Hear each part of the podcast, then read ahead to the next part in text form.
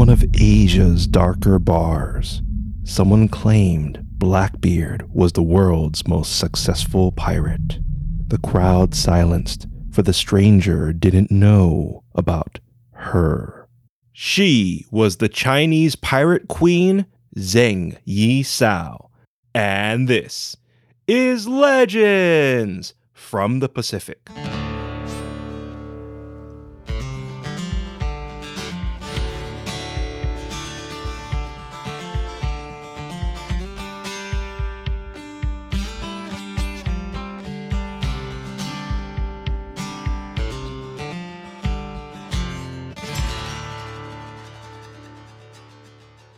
Aloha, and thank you for joining us. This is Legends from the Pacific, episode 107 The Chinese Pirate Queen, Zheng Yi Sao. I am Kamuela Kaneshiro, a native Hawaiian professional writer, speaker, and Comic Con panelist with extensive film and television experience. I study mythology, I have encountered unusual things, and I'm a geek. You can support us by getting two or three of your friends to listen to our show. This simple request goes a long way in helping us grow our show. And a big mahalo nui loa to our Patreon members, whose support keeps our show going. Mahalo nui loa to you listening to us on Amazon Music or the Audible app. Later in this episode, your featured song and Hawaiian word, but first, let me share with you the story of the Pirate Queen. As usual, I apologize for any mispronounced names or words and appreciate your understanding. China's Pirate Queen is known by many names, but I'll be referring to her as Zheng Yi Sao. Her rise to power was extraordinary, considering this was China in the 1800s. At the height of her power, she commanded more than 1,000 vessels and 80,000 pirates. Zheng Yi Sao was born into poverty in 1775 in the area of Guangdao, which lies in southeast China. To give you a bit of context, Edward Teach, aka Blackbeard, was killed about 57 years earlier in 1718. Zheng Yi Sao was forced into slave work as soon as she was able. While there is no documents describing her, it is theorized she was beautiful and highly intelligent. She gained a reputation aboard the floating brothel, the Flower Boat, attracted royal courtiers, military commanders, merchants, and in 1801 captivated the pirate commander Zheng Yi. For the record, Zheng Yi Sao means wife of Zheng Yi. Now, China's pirate queen story is full of conflicting facts and exaggerations, but perhaps one of her first tall tales is that it's unknown if the pirate commander proposed or kidnapped Zheng Yi Sao. Most scholars doubt she punched the pirate commander and demanded half of whatever he owned. Returning to the facts, Zheng Yi Sao and the pirate commander married. She not only supported her husband's affairs, but grew his fleet. The couple adopted a son, which became the pirate commander's first mate and lover, which was common and somewhat expected during the time.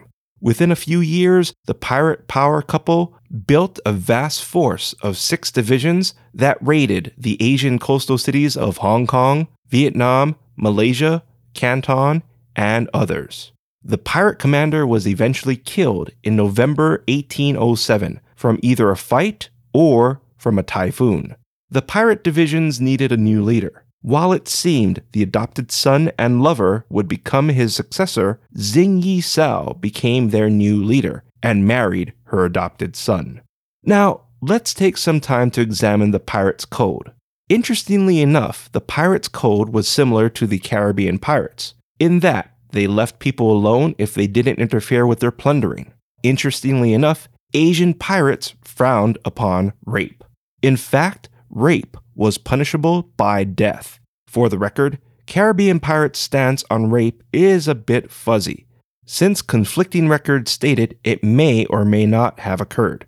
There's also large debates about the Caribbean pirates' sexual orientations. But I digress.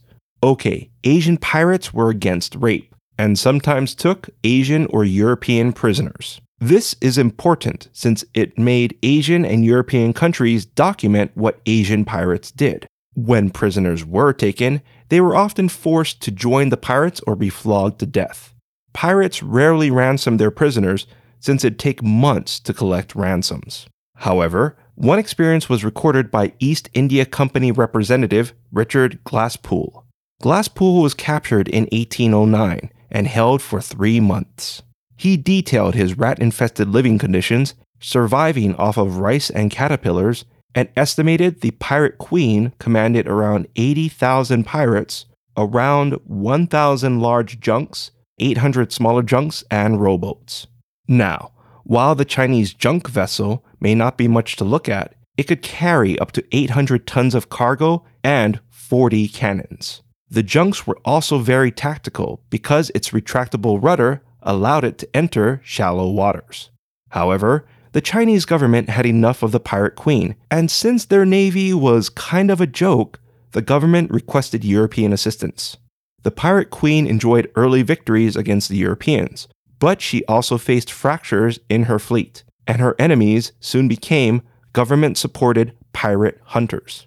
So she sailed her fleet to Canton and demanded a pardon for her and her pirates. Part of her conditions were everyone gets to keep their loot, and she maintains a small fleet of junks. The government balked but eventually agreed, making the pirate queen Zheng Yi Sao one of the world's most successful pirates. Zheng Yi Sao retired with her once adopted son, now husband, had a family, and created a gambling house, which she ran a smuggling racket from. Zheng Yi Sao died in 1844 at the age of 69. With piracy no longer a threat, the Chinese government didn't feel the need to improve their non existent navy, which the European countries noticed and began the Opium Wars. But that's a story for another time.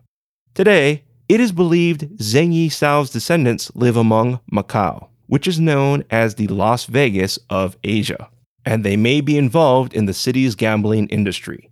The Pirate Queen has been depicted in various media. In 2007, she was the inspiration for Mrs. Ching, one of the nine pirate lords featured in the third Pirates of the Caribbean movie at World's End, and in the 2022 Doctor Who special Legend of the Sea Devils. Okay, at first I thought this was going to be an easy episode since it was one of our historic episodes, and research would be a breeze. Yeah, not so much.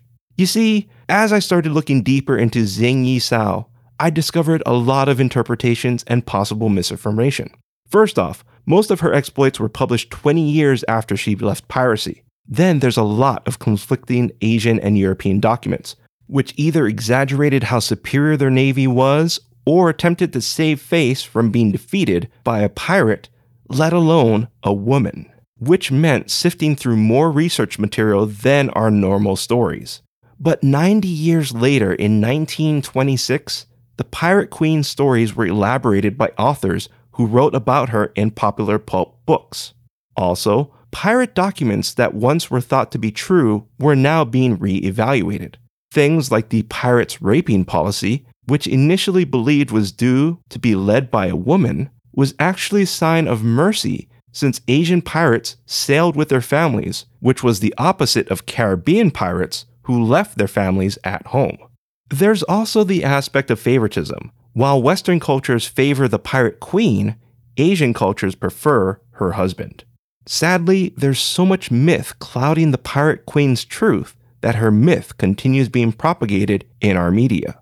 But aside from that, one of these days I'll be correct in assuming an episode will be easy to research.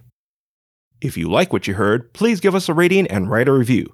I'd really appreciate it. Our theme song is Mystery by Tavana, courtesy of High Sessions. Sound effects are by Sound Effects Factory. Our music coordinator is Matt Duffy, aka DJ Triple Bypass. Links and show notes can be found on our website, legendsfromthepacific.com, including a link to your featured song, which is Shoulders by Anuhea, courtesy of High Sessions.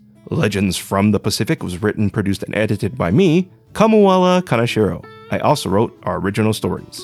Your featured Hawaiian word is poa. Poa means pirate.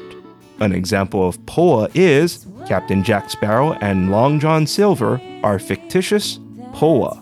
Once again, poa is Hawaiian for pirate. Thank you once again for listening. Mahalo and a hui ho!